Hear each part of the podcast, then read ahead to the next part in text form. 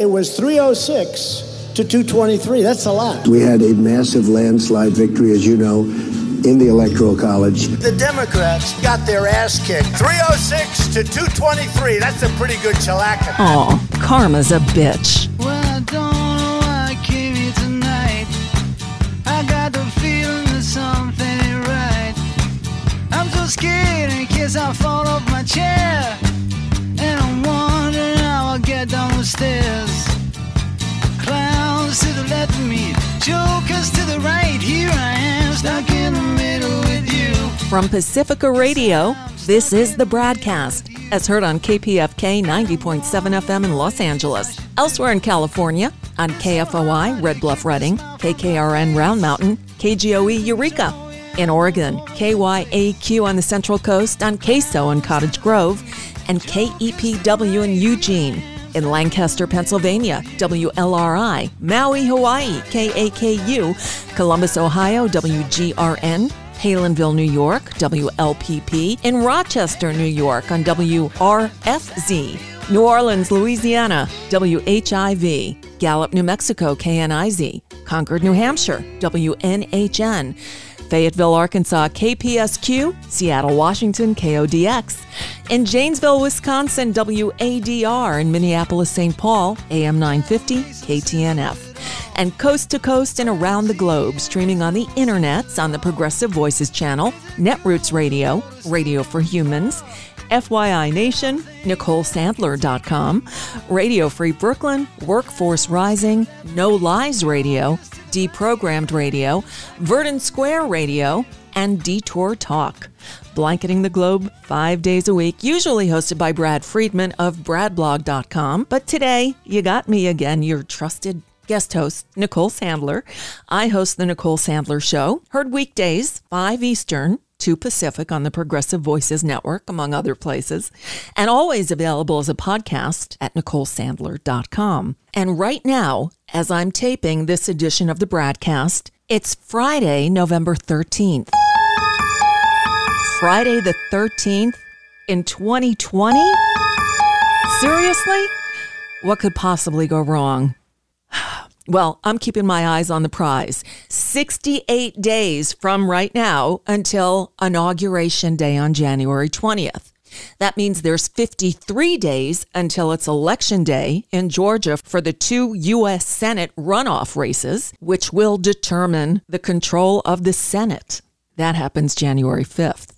In 31 days, the Electoral College will cast its votes to finalize the 2020 election. And Brad said there's another one in 24 days, the statutory safe harbor deadline for resolving election disputes for the Electoral College, if you say so. that happens on December 8th. So, welcome to the post election broadcast. Unfortunately, we're not post Trump yet, but we're working on it. So we've got a big show for you today. Coming up later on in the hour, a conversation with Wendell Potter. Wendell Potter is the only whistleblower to come forward from the health insurance industry. And we first met Wendell Potter back in 2009 when he testified before a Senate committee.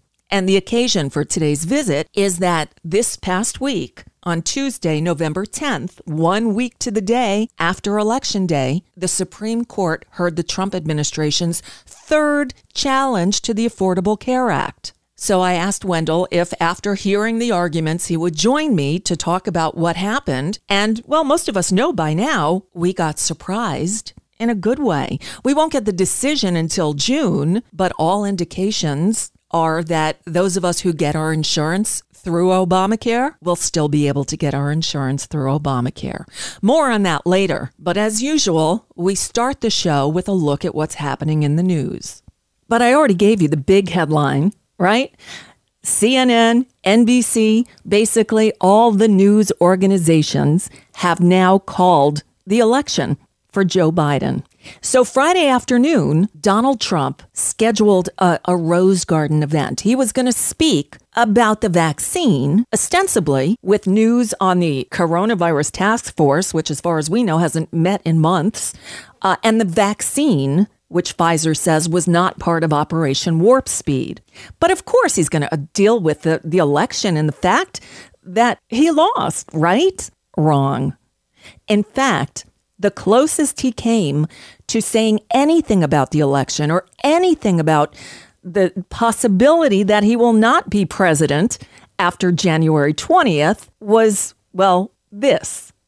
Ideally, we won't go to a lockdown. I will not go. This administration will not be going to a lockdown. Hopefully, the the uh, whatever happens in the future, who knows which administration will be? I guess time will tell. But uh, I can tell you, this administration will not go to a lockdown. This administration will not go to a lockdown. What the future holds, we don't know. Actually, we do know, Donald, you lost, and I'm going to actually play for you a little montage of some of your closest advisors who immediately after the 2016 election was called had a few choice words for Democrats. I want you to look in the mirror while you listen to what they have to say. You have people out there calling for recounts that are unsubstantiated based on no evidence. This was a legitimate election, mm-hmm. and no one should question the fact that Donald Trump is the president elect. It's a fascinating group of these Democrats who can't seem to realize that it is time to move on. It is time to accept the fact that Trump will be the next president of the United States. Hillary is on her, her sore loser tour, and oh, now God. we have her going through recounts. You know what she needs to do? She needs to get over it. She lost. Yeah. Get out of the way and let Donald Trump be president. Do you think the Democrats Democrats are sore losers. Yeah, I do. The reality is they're a bunch of spoiled crybabies. Newsflash for many of the partisan Democrats and those in the mainstream media who continue to try to delegitimize President-elect Trump's uh, massive and historic win last month. The election's over. Hillary Clinton lost. You have to win 270 electoral votes to be elected president, and President-elect Trump actually got 306. This is all really just an effort to try to delegitimize the win. The left's going to lie. The They're left's going to besmirch. They're, They're going to go crazy. Now. They can't accept the election results, let alone the fact that he's actually going to solve problems problems. They have to decide whether they're going to interfere with him finishing his business, interfere wow. with the peaceful transition, wow. transfer of power to President-elect Trump and Vice President-elect Pence, or if they're going to be a bunch of crybabies and sort of losers about an election that they can't turn around. This is America. We live in a democracy. Everybody, when they woke up in the morning, is registered to vote, could go choose. So how about respecting the majority that also live here and their vote should count? Wow. Wow, wow. The hypocrisy is deafening. Look in the mirror, Republicans. Listen to your own words. Ah, and that means you, Donald Trump, when you realize that you lost to Joe Biden, who got 306 electoral college votes, to your 232, or is it 223? And then we won by a lot. Don't forget, it was 306 to 223. That's a lot. We had a massive landslide victory, as you know, ah. in the Electoral College. Uh-huh. This was an excuse for the Democrats who lost an election, who actually got their ass kicked. 306 to 223. That's 232. 232, but you know, who's counting? You lost. So it's clear to virtually everyone that Joe Biden won and is our president elect. But Donald Trump doesn't know how to concede or lose gracefully, so he's raging. In this case, against CISA, the Cybersecurity and Infrastructure Security Agency that Trump himself established in November of 2018. Well, on Thursday night, CISA contradicted Trump's voter fraud conspiracies, saying unequivocally there is no evidence of any voting system being compromised in the 2020 election. Their statement reads in part, Quote, the November 3rd election was the most secure in American history. Right now, across the country, election officials are reviewing and double checking the entire election process prior to finalizing the result. When states have close elections, many will recount ballots all of the states with close results in the 2020 presidential race have paper records of each vote, allowing the ability to go back and count each ballot if necessary. This is an added benefit for security and resilience. This process allows for the identification and correction of any mistakes or errors. There is no evidence that any voting system deleted or lost votes, changed votes, or was in any way compromised. End quote. Well, that's pretty definitive. And let me add a silver lining to this COVID pandemic is that we voted on paper ballots. But back to the subject at hand. In response or more likely retaliation, more firings. Yeah. This time, Valerie Boyd, the top official for international affairs at the Department of Homeland Security, and Bryan Ware, a senior policy aide at CISA, the Cybersecurity and Infrastructure Security Agency, were both shown the door. And the warning flag is up around cybersecurity chief Christopher Krebs, who everyone is worried could be fired next. But all the news is not bad. Let's look at some of the good news that came from this election. Americans showed up to vote big time, breaking all voter turnout state and national records, and they're not even done counting yet. So far, 63.9% of Americans eligible to vote cast a ballot in the 2020 election. That's the highest percentage since 1908 when it was a record 65.7% turnout. On the state level, turnout in all but eight is projected to exceed 40 year records, with Minnesota and Wisconsin coming in at close to 80% turnout. Overall, total 2020 turnout is projected to rise to 66.5% once all the votes are tallied. That would be the highest since 1900 when there was a 73.7% turnout among eligible voters. But keep in mind that there was a much smaller pool of eligible voters back in 1900 and 1908 as women, Asian Americans, and some Native Americans could not vote, and other non white Americans were discouraged from voting through Jim Crow laws and other intimidation tactics. Well, let's come back to 2020 now. It's been well over a week since Election Day, and almost as long since now lame duck Donald has spoken publicly. He is rage tweeting prolifically, but is ignoring the public duties of the presidency. The Washington Post noting, quote, on Thursday, six American service members were killed in a helicopter crash during a peacekeeping mission in Egypt. Tropical storm Eta made landfall in North Florida, contributing to severe flooding. The number of Americans infected with the novel coronavirus continued at a record setting pace sending the stock market tumbling. At the White House, President Trump spent the day as he has most others this week, sequestered from public view, tweeting grievances, falsehoods, and misinformation about the election results and about Fox News' coverage of him. Neither he nor his aides briefed reporters on the news of the day or reacted to Democratic leaders who've been accusing Republicans of imperiling the pandemic response by refusing to accept reality over the election results. So Trump may be silent, but the last president is speaking out. Barack Obama's got a new book on the way, A Promised Land, hits shelves on Tuesday, and a new 60 Minutes interview will air Sunday night. From this preview, we see that Obama is not shy about calling out the GOP for going along with Trump's madness. What are these false claims of widespread election fraud doing to our country right now? They appear to be motivated in part because the president doesn't like to lose and never admits loss. I'm more troubled by the fact that other Republican officials who clearly know better are going along with this, are humoring him in this fashion. It is one more step in delegitimizing not just the incoming Biden administration, but democracy generally. And that's a dangerous path. And if 2018 was the year of the woman, 2020 is shaping up to be the year of the women of color, as at least 50, 50 women of color will serve in the next Congress, a whopping four of them Republicans. The other big story of the day, also being ignored by Trump and his administration, is of course COVID 19.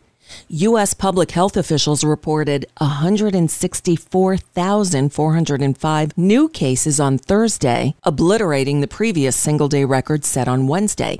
It was also the first day since the pandemic began where the country has seen more than 150,000 new infections. It was the eighth straight day with more than 100,000 new cases and hospitalizations for COVID 19 rose to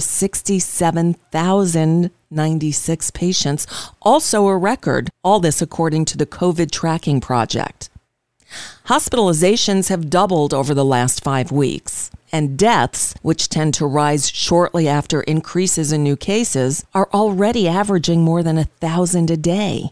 In a number of states, governments are tightening restrictions on public and private gatherings to curb the spread of the virus, including the city of Chicago, where a new 30 day stay at home order begins Friday morning.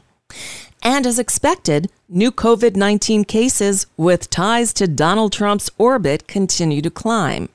On Thursday, three more came to light. Corey Lewandowski, obviously an advisor to Trump, Jeff Miller, a top advisor to House Minority Leader Kevin McCarthy, and Richard Walters, the chief of staff at the RNC, all tested positive. And go figure, Lewandowski and Miller were both at the election night celebration at the White House. In the 10 days since the event, a few individuals close to the president have tested positive, including White House Chief of Staff Mark Meadows and Department of Housing and Urban Development Secretary Ben Carson. So, although the election has been called by the major news organizations, Georgia going to Joe Biden, the recount, the audit is still underway. And I read an interesting tweet this morning from somebody at the Voice of America who said, Following accreditation by the Office of the Georgia Secretary of State, the Carter Center will monitor the risk limiting Election 2020 audit taking place in the state of Georgia. Really? The Carter Center? So I reached out to the Carter Center. We'll take a quick time out and come back on the other side and speak with Jason Carter, chair of the Board of Trustees of the Carter Center. That's next. I'm Nicole Sandler, your guest host today on the BradCast.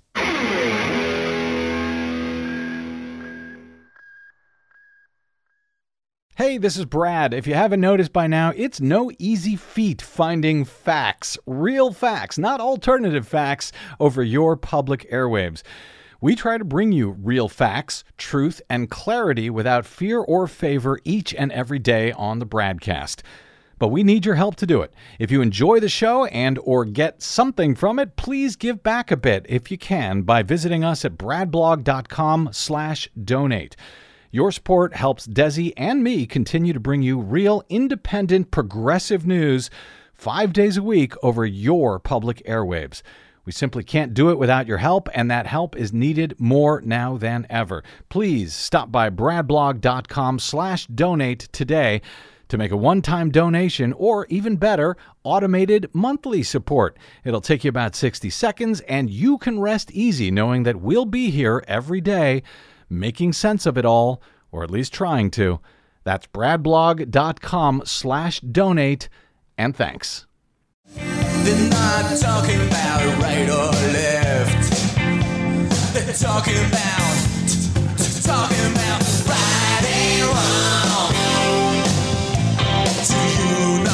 difference? I'm Nicole Sandler, in today for Brad and Desi on the BradCast. So, although it's a done deal, the election is over, Joe Biden is president elect, and Donald Trump is soon, hopefully, only a bad memory, there's still an audit of the vote going on in Georgia. And I learned this morning that the Carter Center will be monitoring it. So I reached out to Jason Carter. He's the chair of the Board of Trustees for the Carter Center. Jason Carter is on the line. Jason Carter is the chair of the Carter Center. Therefore, the, the Carter, you are one of Jimmy Carter's grandsons, I'm guessing? That's correct. That's correct. And the reason I reached out to you today, Jason, and thank you so much for taking my call, is I read something um, a, a, few hours ago on Twitter that said that um, the Carter Center had gotten clearance from the Secretary of State of Georgia and would now be involved in, in I guess, observing the um, the recount or the audit in Georgia of the presidential election. Uh, and so I wanted to check with you and see what was going on. And, and let me take one second to give you a little bit of history. It was about it was 2012, I believe, maybe, um, when uh, uh, your, I, I, guess your cousin James E. Carter uh-huh. IV, uh, who we who we got to know back in 2012 because he was the guy who got the Mitt Romney 47 percent tape, uh, but that's another story for another day. Um, it, when I had asked him on Twitter why the Carter Center doesn't send observers to deal with our um, U.S. elections because they're so screwed up. And he said because we have a different election system in each state, we don't qualify for the Carter Center to monitor us. Is, is am I explaining that correctly? You are. I mean, uh, you know, first of all, uh, how how far we have come as a country when that comment by Mitt Romney was such a, a big deal. I mean, right. compared to some of the stuff that people say these days, uh, it's amazing. But yes, the Carter Center has observed 111 elections over the last 30 years in many countries, and we've never until this year um, officially engaged in any American election, in part because our elections uh, don't meet a number of international standards. Um, and in part because you know our neutrality is really important, and as a, an organization founded uh, by a Democratic president, um, you know, we've we've questioned, you know, we've wanted to be clear and careful that we would only enter into any sort of American domestic elections if if we were going to do it in a way that, that our nonpartisan nature would, would be maintained. And so this year we we in essence made an exception uh, and decided to get engaged in a number of ways. And, and as you mentioned, one of those is in, in, in observing the risk limiting audit that's going on here in Georgia. Right. And so the way I learned about this is on Twitter this morning. I follow Steve Herman, who works for Voice of America, and he tweeted out following accreditation by the Office of the Georgia Secretary of State at Carter Center will monitor the risk limiting election 2020 audit taking place in the state of Georgia. Well, now it's probably kind of moot because, um, well, the, the race has just been called by all the media organizations for Biden, but the recount goes on. Not that anyone thought it was going to change things. Was this something that you guys initiated or you were asked to come in and check it out? Sure. So we have actually engaged when we decided earlier this year for a number of reasons to, that this election was sort of crucially important for the health of American democracy. We realized that we couldn't sit by as one of the foremost election observation organizations in the world uh, and not look at what was happening in our own backyard. Uh, and so we engaged in a number of ways nationally, but in particular, uh, the Carter Center has been involved with the Georgia Secretary of State's nonpartisan task force for several months. And so we were always going to be involved in the risk limiting audit after the election, along with huh. a group of other organizations. But once they decided to do this full hand recount of, of the entire uh, presidential election in Georgia, um, that's when we, we had to scale up our effort. And now we truly are going to have monitors in all the counties. We're going to be out there uh, you know, really fully engaging as a, as election observers. Great. Now, let me ask you the one other thing, which goes hand in hand with this, which is again the reason that James told me that the Carter Center was never involved in the U.S. elections because we have 50 states, we have 50 different election systems, which uh, sounds like a, a, a giant cluster mess, if you will. Um, but the the apparently it's because of that that that it's hard to basically um, fix a U.S. election to hack into our election system and and and take over the whole thing because we have fifty different systems. Does that is that right?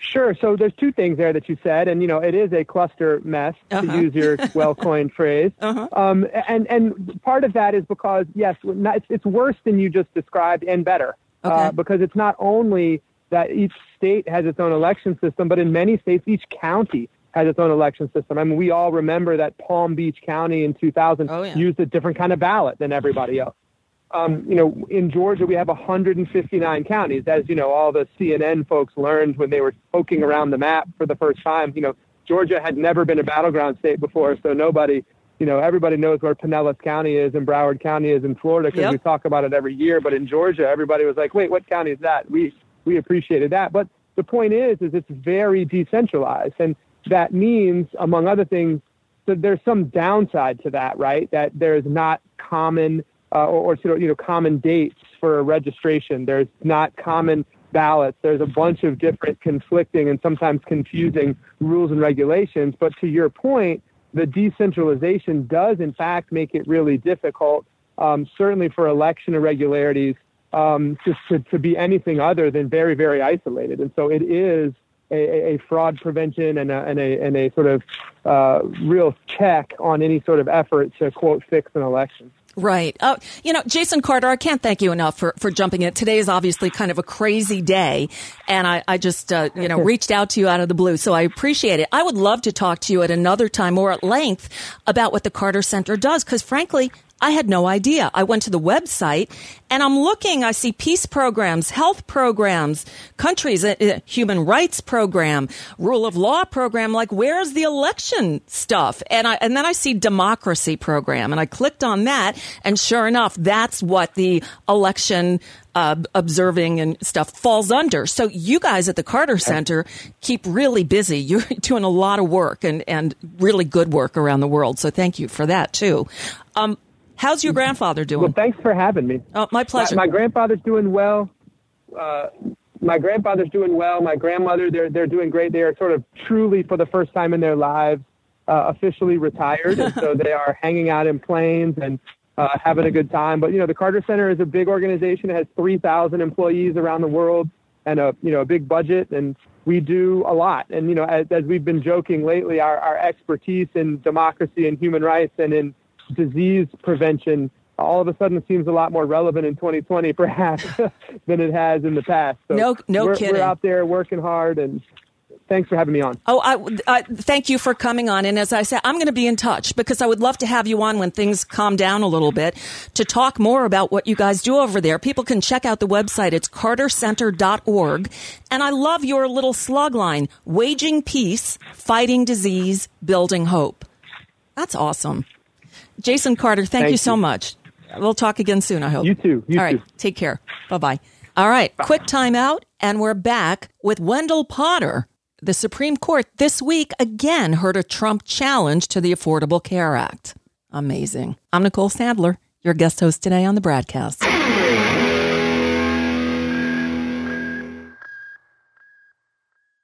You're listening to AM 950 KTNF, St. Louis Park, Minneapolis, St. Paul, the progressive voice of Minnesota. Don't let us get sick. Don't let us get old. Don't let us get stupid, alright. I'm Nicole Sandler, your guest host today on the BradCast. So, we've known for months now that on November 10th, one week after Election Day, the Supreme Court would take up yet another case seeking to overturn the Affordable Care Act. And indeed, they did. Just last Tuesday, the Supreme Court heard the Trump administration's third, third challenge to the Affordable Care Act. Yeah, the the it's amazing. They lost the first two times. I was to be honest with you nervous because we know the makeup of the court now is very one-sided. It is the most conservative Supreme Court in decades. Well, I asked our next guest to join us today to go over what happened. And I think we have uh, good news to tell you. So let me welcome Wendell Potter back to the program. Wendell Potter, of course, is the still to this day the only health insurance industry whistleblower. Nobody else from that industry has come forward to tell the truth about what goes on there. Have they, Wendell? They have not. Uh, it, it's, it's a scary thing. I will tell you, though, that there are plenty of folks who are unhappy with what they're doing and what they're seeing and are reaching out to me quietly. So uh, uh, that's encouraging. But you're right. I'm the only one who's who's uh, who's done this in a very very public way. Right. Well, Wendell, you first came to our attention in June of 2009. That's mm-hmm. when you got up and first you testified before Congress a lot, but your first testimony was before the Senate Commerce, Science, and Transportation Committee, June right. 24th, 2009. I went looking for that video and could not find, I found one that you testified before the House in September that Nancy Pelosi had posted. But mm. this one I couldn't find. The only p- clip of it I could find was a few seconds that uh, Amy Goodman played on Democracy Now! when you were her guest. I think I think this is the beginning of it. My name is Wendell Potter, and for 20 years I worked as a senior executive at health, health insurance companies, and I saw how they confuse their customers and dump the sick. Uh, so all they so also they can satisfy their Wall Street investors and the rest, as they say, is history. Back in those days, it was when I was working at Air America Radio. It's when Michael Moore had released the film Sicko. and that they were just, uh, you know, Obama won election and they were talking about health care reform. And there were lots of hearings in Congress over what needed to be done about health care. Back around this time, you told the story many times. I'm going to ask you to tell it again. You went home to Tennessee and Stan Brock's remote area medical was doing one of his, I don't even remember what he called it then, a, a, a medical expedition. Expedition. That's what he called it. And, and that changed your uh, outlook, huh? It did. He called it expedition because he initially started uh, remote area medical to fly U.S. doctors to third world countries, uh, places where there really are no healthcare providers uh, to speak of. Uh, but then he started getting uh, requests in this country from communities asking if he would do one of these events, one of these expeditions in the U.S. And the first one was uh, not too far from where I grew up in East Tennessee. And now they still do these, and most of them are in the U.S. because of their uh, incredibly bro- broken healthcare system that's broken in many ways just as much as it was 10 years ago when the Affordable Care Act was passed. Oh yeah, just in different ways. There there are some different things ways. that are better but other things that are worse. You know, yep. Stan Brock back around that time, I before I learned of you. I learned of the remote area medical expeditions, and I reached out to Stan Brock. He was a, a broadcaster from way back, wasn't he? He did like the uh, wonderful world of exotic animals or something. He did one of those nature shows. Mutual of Omaha. Mutual of Omaha. Kingdom. That's yeah. what it was. Yeah. Right. And um, he came on the show a number of times because I found what he was doing not only fascinating but wonderful. He passed away a few years ago, but remote area medical still ago, continues. Right. Good for them. He became a good friend of mine, and uh, I'm so grateful for the work he did and for the um, you know our paths crossing mm. a few years you know uh, ago, or just a, few, a couple of years before the Affordable Care Act, and uh, yeah, we lost him, but that work continues. So you saw thousands of people lined up in Tennessee for health care, for, for medical to see a doctor or a dentist. And these are people that had no other access to them. And this opened your eyes, even though you were the main, you were the corporate, the chief corporate spokesman for Cigna and even for the health insurance industry in general. This was your job. And when Michael Moore's movie Sicko came out, it was your job to discredit him. Right. That's exactly right. Uh, uh, I wasn't the only one. We, it was an industry wide effort to discredit Michael Moore and his movie to make people think that he was just out of step with American thought. Uh, and we were, you know, fairly successful. People have an opinion of Michael Moore today, uh, largely because of the work that we did to turn people against him and his movie. Uh, right. But that's the kind of work I did, unfortunately. That's amazing. So when you decided that um, you had had enough, that you saw the light through, you know, having to discredit Michael Moore's movie, which you learned his movie was actually accurate and what you were doing was lying about it. Um, did it happen all of a sudden? Did you like one day say, I'm out of here and I'm going to go uh, testify before the Senate and tell them what I know? How, how did that change happen? I did reach that that point, obviously, because I did leave. It was it was both gradual and sudden. I know that makes that makes may not make no sense, but I began to question what I was doing. Uh, for one one thing in particular, I was asked to be a champion, a cheerleader for high deductible health plans. Oh. We had a euphemism back then. It was called consumer driven health care. We wanted to try to persuade Americans that they wanted to have more choice uh, uh, or more um, involvement in making choices. So that's why we came up with that term. It was a euphemism to disguise what it really was, which was moving people and and the industry wanted to move every every last one of us into a high deductible plan, and they're well on that way. It continues, and the Affordable Care Act did not stop that. In no, fact, kind of kind of just let it happen, and uh, uh, we're in a big mess now as a consequence. Yeah, but we that are. was Nicole. That was one of the big things. I knew that these plans were not going to be good for people in low income, um, if they have low incomes, even moderate incomes. Right. The, the middle class cannot uh, afford their health insurance now, mm-hmm. even if they're even if they're in a policy. More often than not, they will have a, a deductible or some other out, some other out of pocket obligation that they just can't afford before their coverage will kick in. so they're not getting the care they need. Right. And and that as we said, there are some problems that things were made worse by the Affordable Care Act. Some were made better, like that people Oh, like me could get insurance. Oh, People- absolutely. right? Me with a pre-existing condition or, you know, I'm a, a couple of time cancer survivor. Um, before the Affordable Care Act came into being, I was worried that I wasn't going to be able to buy insurance. I couldn't get it on the open market. Um, Yep. So you, throughout the whole um, months and months, and it was almost a year that different committees were writing the Affordable It Care. Act. Yeah. Right, They- I think it was written in three different committees, and then they had hearings, and they put them all together. And um, you were very visible and vocal throughout that whole time, both coming on radio, certainly with me at Air America. You were on ra- with Rachel Maddow on MSNBC.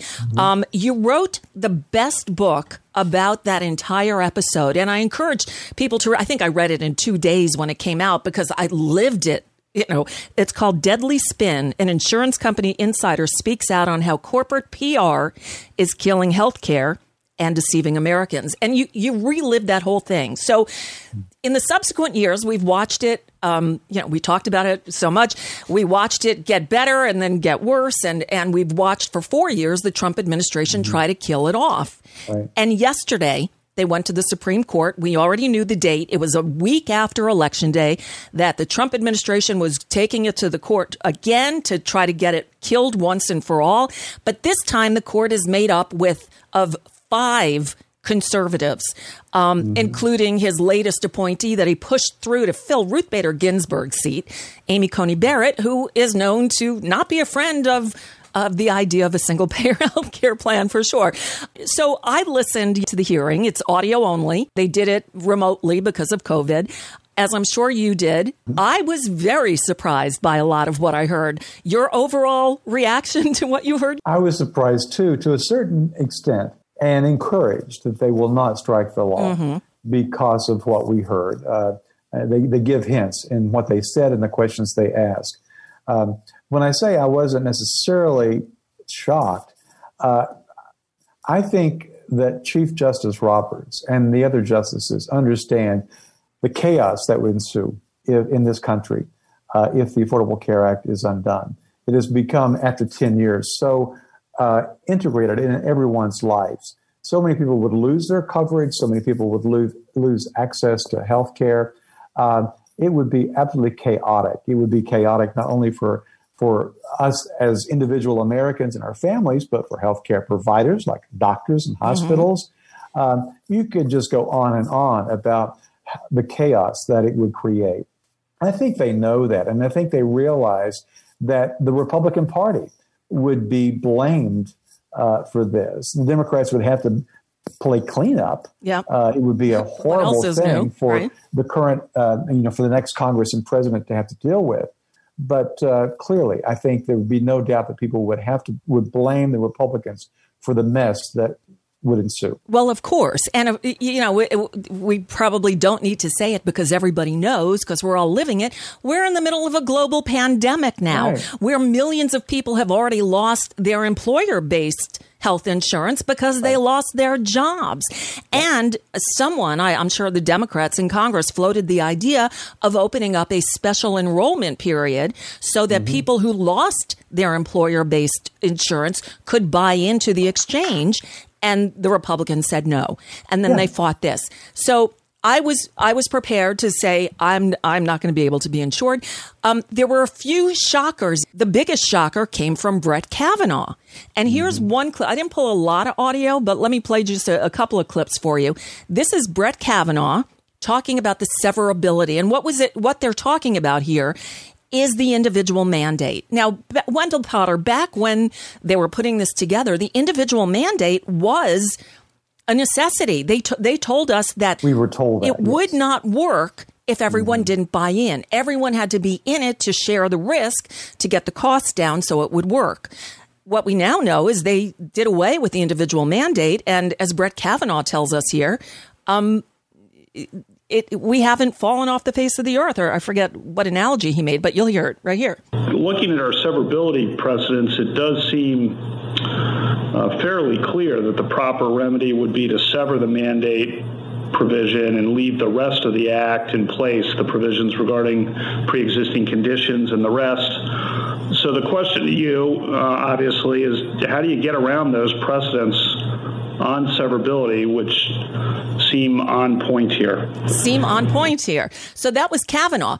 I'm sorry, the analogy actually came from Alito, the last person, well, one of the last that I ever thought would say anything even slightly in defense of the Affordable Care Act, but he did right here. At the time of the first case, there was strong reason to believe that the individual mandate was like a part in an airplane that was essential to keep the plane flying, so that if that part was taken out, the plane would crash. But now, the part has been taken out and the plane has not crashed.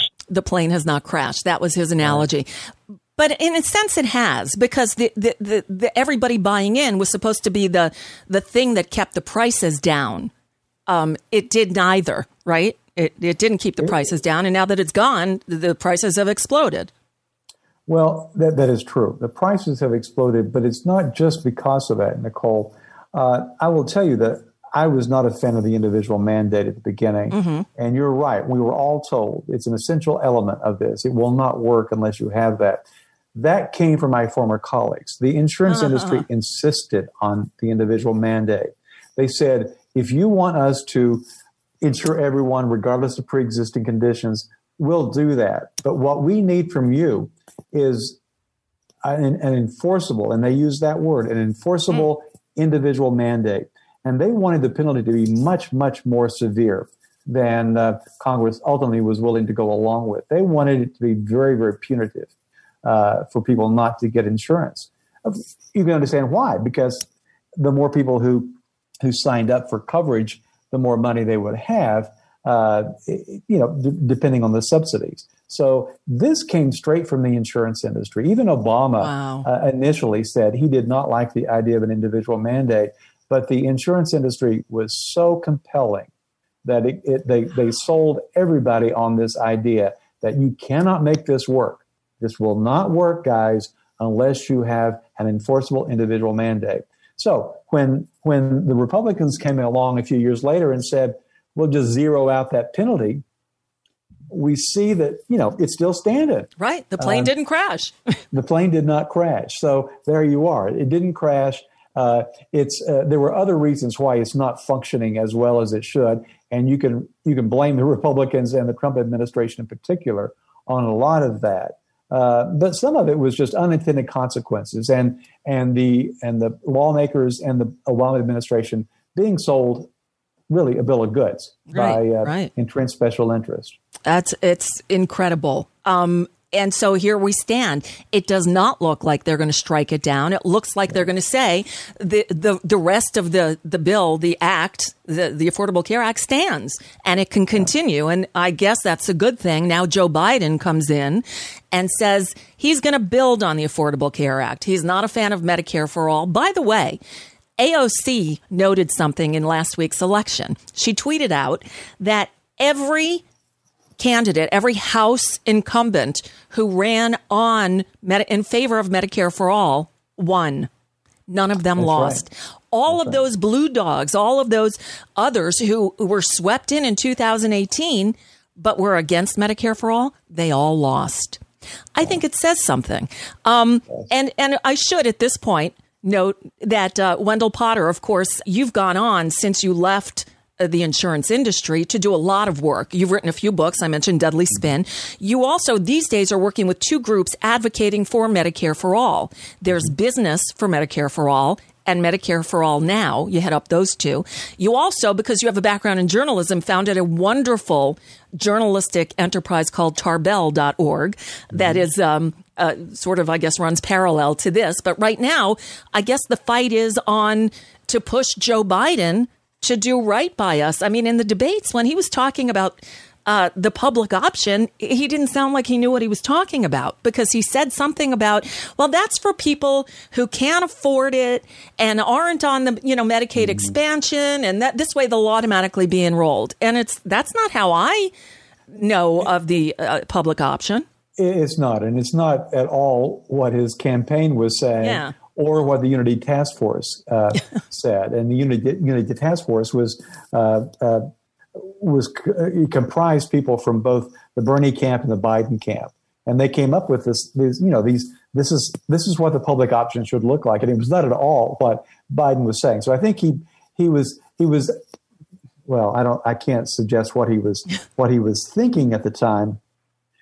Ten years ago, uh, we almost got the public option, but it had been whittled down so much that by the end of that debate, it wouldn't have been much more than what he was saying. Wow. Uh, unfortunately, it would not have been open to as many people as it needs to be. So maybe he was thinking about that. But I will assure you, I certainly will not uh, endorse a public option unless it is very, very robust and uh, is based on the Medicare program. Uh, so we'll see. We'll see where it goes, and and and clearly a lot depends on what happens in Georgia as to whether or not there's even any possibility of, of moving forward with anything truly progressive. Well, that's true because even if um, uh, uh, uh, Jon Ossoff and Raphael Warnock both win their races, which we need them to do, that would tie the Senate at uh, 50 50. Uh, Kamala Harris would be the tiebreaker, so it would right. it would effectively give Democrats the majority. Um, right. But you know, you already have people like Joe Manchin saying, you know, he would never go for Medicare for all. Not that they're talking about Medicare for all. Yeah. Are I, I guess the discussions and the new writing of a, a, public option addendum to the Affordable Care Act or the beefing up of the ACA will not start until the next Congress. And actually, it won't get have any traction if the Democrats don't win those two seats in Georgia. So everything's riding on that. But do you know who is in his health care advisory circle? Have they asked you to join in and, and advise them? You know, they have not. And I was talking to someone earlier today who's uh, um, a favorite of progressives who who ran the Center for Medicare and Medicaid Services uh, mm-hmm. during the Biden years, uh, Don Berwick. Um, there are some there are some progressives who I've seen on the list of those who are uh, working in some capacity in transit on the transition team on healthcare who are progressive. Uh, one in particular is a, a, a, friend of mine, Edwin Park, uh, who uh, I, I have a lot of confidence in. I was not asked. Don was not asked. So uh, I can't tell you where it's going to wind up. There are good people, but uh, um, you know they they could have gone a bit more progressive than they have. That's the understatement of the day. I mean, I'm already looking at some of the names being floated, and nothing is official yet. Um, but it looks like that whole, you know, Bernie coalition, they've sort of said, all right, we'll, we'll take it from here. Thanks for your help. We got this now, yeah. which, yeah, is not good. And, you know, no. and, and what's sad is they're already trying to kind of throw the progressives under the bus and say, you know, you look at Jim Clyburn, who said, well, it's all that talk of, you know, defund the police and uh, Medicare for all and socialism that, that uh, you know, cost us. The- I'm sorry. Mm, Again, when you see the people that who won were the ones advocating for Medicare for all. And right now, at a time when we're dealing with COVID, um, it should be the, the top priority to have everyone covered so that if you get sick, you're okay. And if you get sick, you're not going to be bankrupt, you know, lose everything you have um, because uh, yeah. you got sick. It just is, it makes no sense. And you look at the rest of the world who basically, uh, Bernie says it the best. We are the only advanced nation in the world that doesn't consider health care to be a basic human right. And he's right. He's correct.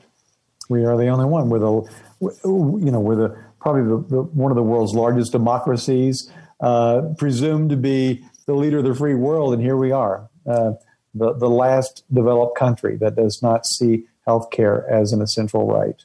Hey, Wendell Potter, while I have you and the few minutes we have left, I went on a bit of a rant yesterday about Medicare Advantage. The mm, TV good. is bombarding us. We're done with the election ads and now it's all Medicare Advantage. We'll pay you money. We'll put $144 each month back into your social security check. We will pick you up and drive you to your doctor's appointments. We'll give you a free gym membership. We'll give you free stuff. We'll give you everything you want if you sign up for this Medicare Advantage plan. Um, to the people who don't understand what's wrong with it, that sounds great.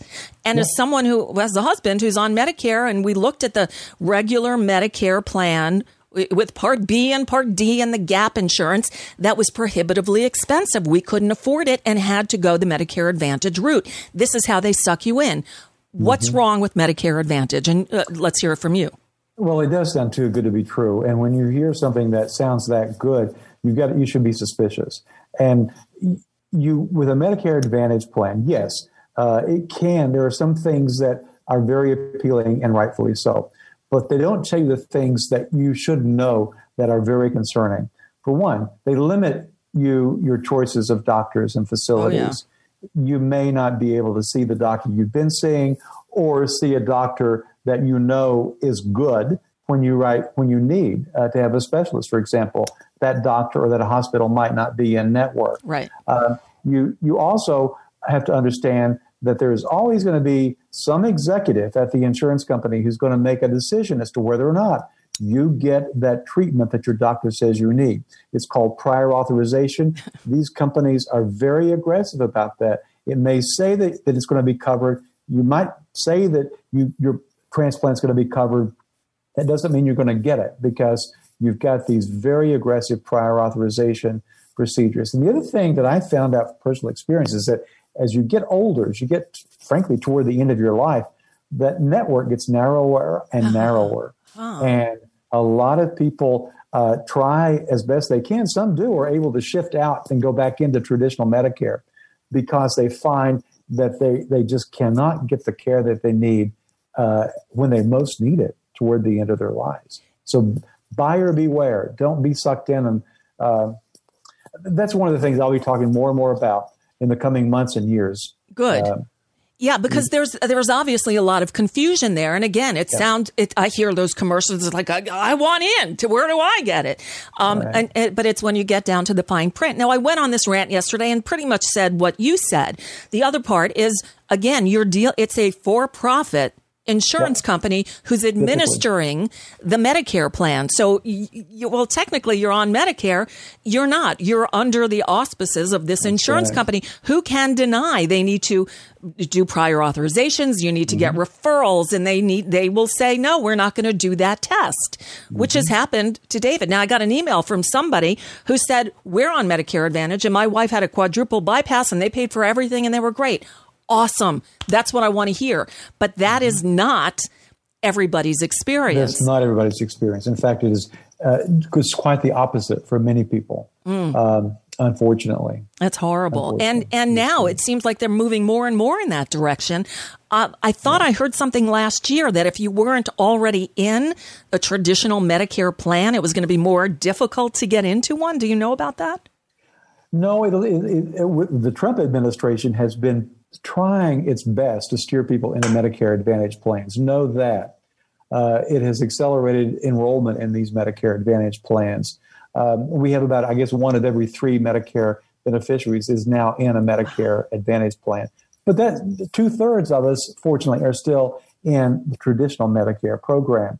Um, but the Republicans, this keep in mind, this was a Republican idea uh, to privatize the Medicare program. That's what this is, folks. Mm-hmm. This was this is a scheme to privatize the Medicare program. Uh, so know that going into this, that is exactly where it began. began during the uh, the Bush administration, right. and uh, and it's just you know uh, continues to uh, to really uh, get the endorsement of the, the Trump administration. Right. And they, they build it up to be like, you know, better than sliced bread. Yep. And again, it's, it's buyer beware because, you know, you think, look, I can't wait till I turn 65 so I can get on Medicare. Um, but it's just like you're not on Medicare because you still have to deal with the private, what I call them, um, uh, oh, no, I lost, I lost the word. Um, I, I always said they were, oh God, um, I haven't said it in a while. Um, blackmailers, not blackmailers. I'm, I, I forget the word. Ah, I used it for years and years and years about the insurance industry. They co- coercion. They're they're government sanctioned extortionists. That's what I said. They are, they are government sanctioned extortionists. That they'll take your money and they don't promise you anything, but you got to pay them because if you don't, then you know yeah. you're you're out in the cold. And yeah. it just continues. So you're on Medicare technically, but they still can deny you services. Absolutely. Uh, so very much beware of, of that. Uh, and one of my major efforts is going to try to persuade members of Congress to back away from their support for this program. It's it is a cash cow for big insurance companies. They love it. They spend an enormous amount of money lobbying to protect it. And some of us have no choice because when we yeah, get on Medicare, right. it's, you know, straight Medicare to be covered fully is expensive. It is, and you have to have a, a, you have to have a, a, a supplemental policy. Yeah. Uh, so there's a lot, as Bernie Sanders has said, we need to improve the traditional Medicare program. Exactly. So um, I guess it's fight on again. This time, thankfully, it'll be against a Biden administration, which may not yeah. come to our side, but they'll be easier to deal with than a Trump administration. Yeah, sure. So we Absolutely. got that. Wendell Potter, so what are you working on now? Where can people find you at, at the two organizations I mentioned? Yes, and and and the uh, we while Medicare for All is their campaign, uh, our organization's names now are the Center for Health and Democracy.org. Ah, okay. Uh, so look for that Center for Health and Democracy.org online. Uh, and Business Leaders for Healthcare Transformation.org is the other. That first one, stay tuned. Visit us because you mentioned AOC mm-hmm. earlier. Yep. Uh, we're going to have a big event on uh, November the 18th. So go to our site, I'll tell you more about it later, Nicole. Okay. Uh, but uh, it's going to be a big deal. Great. Well, I can't wait. And you have an open invitation here anytime to, Thank to you. let us know what you're up to. Wendell Potter, uh, you still have our thanks of a nation for coming forward and, and um, coming to the righteous side. Wendell Potter, thank you, as always. Thank you, Nicole. That website again is centerforhealthanddemocracy.org. And November 18th is right around the corner. By the way, the other site he mentioned, Business Leaders for Healthcare Transformation, you can find that one at blhct.blhct.org. It's an uphill battle, but it's certainly worth the fight. And that brings us to the end of another episode of the BradCast. Brad and Desi will be back for the next one. I'm Nicole Sandler. You can find my show in lots of places, but it's always posted at NicoleSandler.com. Until next time, we dodged a bullet, but they're still flying in all directions. So be careful, wear your mask, and good luck to us all.